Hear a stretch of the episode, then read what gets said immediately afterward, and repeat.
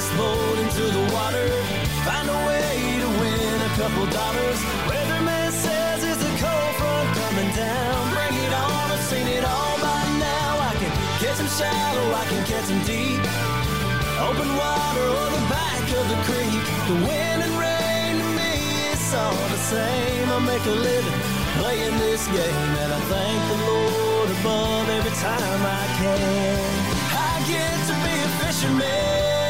Hey, everybody, welcome back to Gone Outdoor Radio, the award winning Gone Outdoor Radio on KWSN in Sioux Falls and KFGO, the mighty 790 in the Fargo Moorhead area.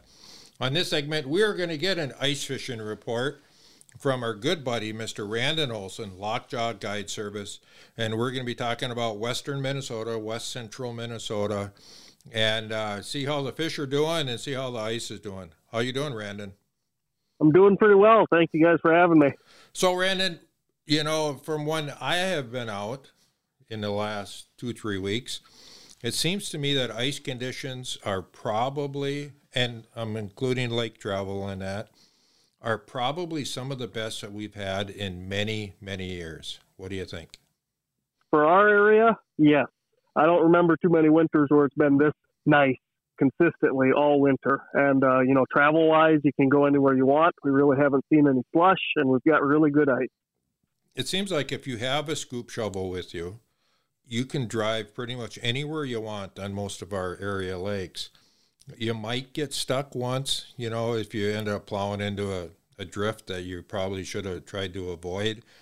But it seems to be very good. You know, you don't necessarily need four wheelers and sleds to get out and get to those humps, get to those breaks that you're trying to get to. And it's really exciting for our area anglers because, you know, there's not a lot of years like this where you got good ice and you got good travel and you can get out and do it. And then plus the bonus of the nice weather that we've had. I don't think it's really going to affect the fish populations any having all these extra people out on the lake, but I'm glad that people have been able to get out.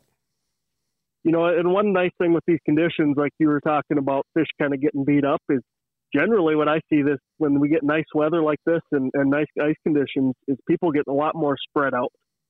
Um, so those small areas, the community holes aren't such a community spot anymore. You know, the lake itself is getting fished instead of just certain areas. Um, so that helps a lot. Brandon, we talked uh, last segment about Minnesota's walleye season. Now, there's still opportunity for folks, but it's uh, it's on the downslide here. It's not going to be too much longer, and that season's going to close. What do you have for folks who are, are still out chasing walleyes? And then the flip side of that is what's uh, going on with all the panfish?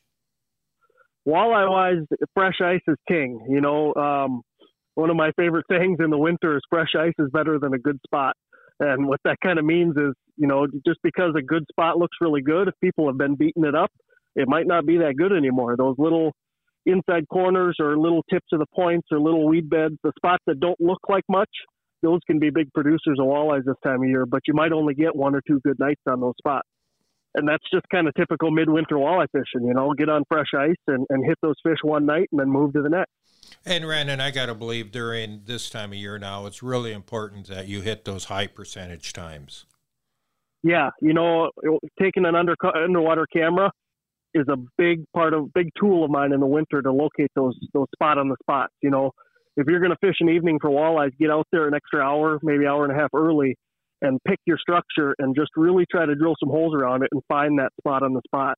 Um, it'll pay off big time this time of year. You know, Randon, we've been out with you a couple different times, and you know, and it's the old adage that you need you need to drill a lot of holes. You need to drill a lot of holes, and and when you're out there, you're doing the same thing. Whether whether you're chasing walleyes or panfish, you're drilling a lot of holes, and it seems like part of that is to find the fish, but also part of it is to try and keep it from spooking them once you do find them. Yeah, yeah. Um, panfish especially get to be really spooky, but the kicker of that, what I've found over the last couple of years, is bluegills especially, not so much crappies, but bluegills are, are really curious. Um, they almost remind me of like deer. You know, if you plow a field over with black dirt, the deer got to come in and look at it, you know, the next night.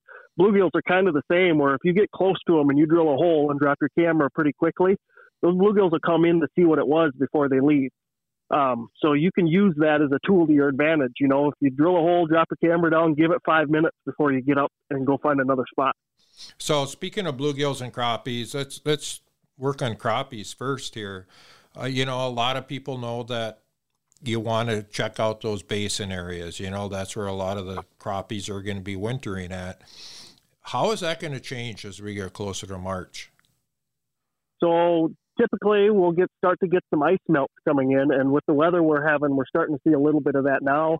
Um, and when you get the snow melt and ice melt starting, you get a big influx of oxygen pouring back into the lake. So what that does to a lot of these fish is it raises them up in the water column. So you might be fishing over 20 foot of water, but those crappies and bluegills might only be five to 10 foot down. Um, and that's something a lot of people kind of miss. You know, if you're fishing with just a traditional flasher, a lot of times you're just going to see a little blip come through and those fish will be gone. So you kind of got to be prepared for that and run a few lines up higher. So in crappie or bluegills are the same same with that in crappies. A lot of the time, people don't think of bluegills as suspending. Yeah, they're a big, you know, and I don't think a lot of people realize how many bug hatches we get throughout the winter as well. Um, and all those bugs come up to the surface and they're trapped under that ice a lot of those fish come up there to, to find the leftover, so to speak, and it's easy picking. All right. Speaking of bugs, um, let's talk about tullibees for a minute. You know, that's something that I really enjoy, some you really enjoy, and we've had a lot of discussions about it. Right now, it seems like that tullibee bite is really starting to pick up, and we kind of wonder why more people don't do it. You know, it is so much fun, but you know, I, I think we're looking at you know, as far as locations, we're looking at finding those deep holes, whether it's anywhere from 40 feet to 80 or 90 feet, depending on the lake. Um, and those fish are, seem to be piling in there right now. Yeah, and, and one area, you know, you know, these are roamers to begin with. They're constantly moving. If you ever get a chance to watch them on an underwater camera or through a spear hole or something, you they're just constantly darting. They're kind of the jets of, of the fish world. Um, but I always like to try to focus on some kind of a smaller flat just adjacent to the holes. And my theory on that is the flat is going to have a little bit more bug life than the drop offs or the edges of those those holes will. So I like to focus a little bit more on those flat areas and just kind of let those fish come to me. That's a really interesting theory, Randon.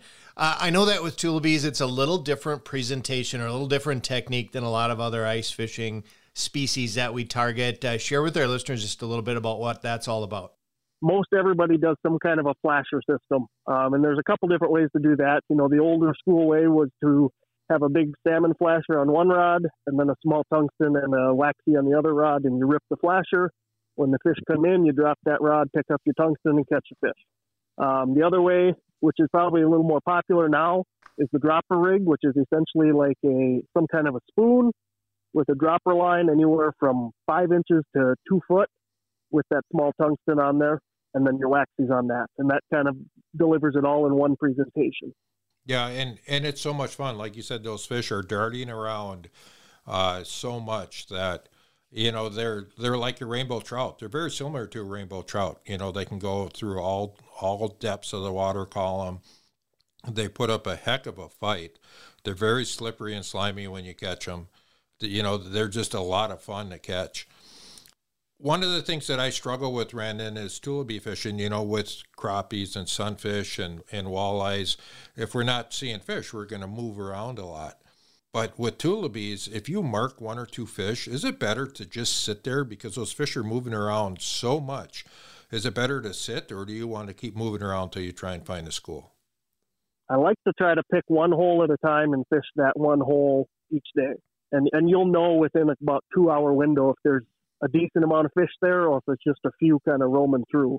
Um, but one thing to remember with tullibees, for at least for me, they don't seem to really kick it into gear until about 45 minutes to an hour after sunrise. Um, it seems like that light needs to get through the lake. That sun needs to get in the air a little bit so their eyes can adjust. You know, they're big sight predator fish. Um, if you look at their eyes, they have really big eyes and a really small mouth. So they're using their eyes a lot, and they need that sunlight to, to really kick it in the gear. Is Randon Olson a Lockjaw Guide Service? Randon, thank you very much for the tips for uh, the guys that are still getting out on the ice. Hope you have yourself a great day.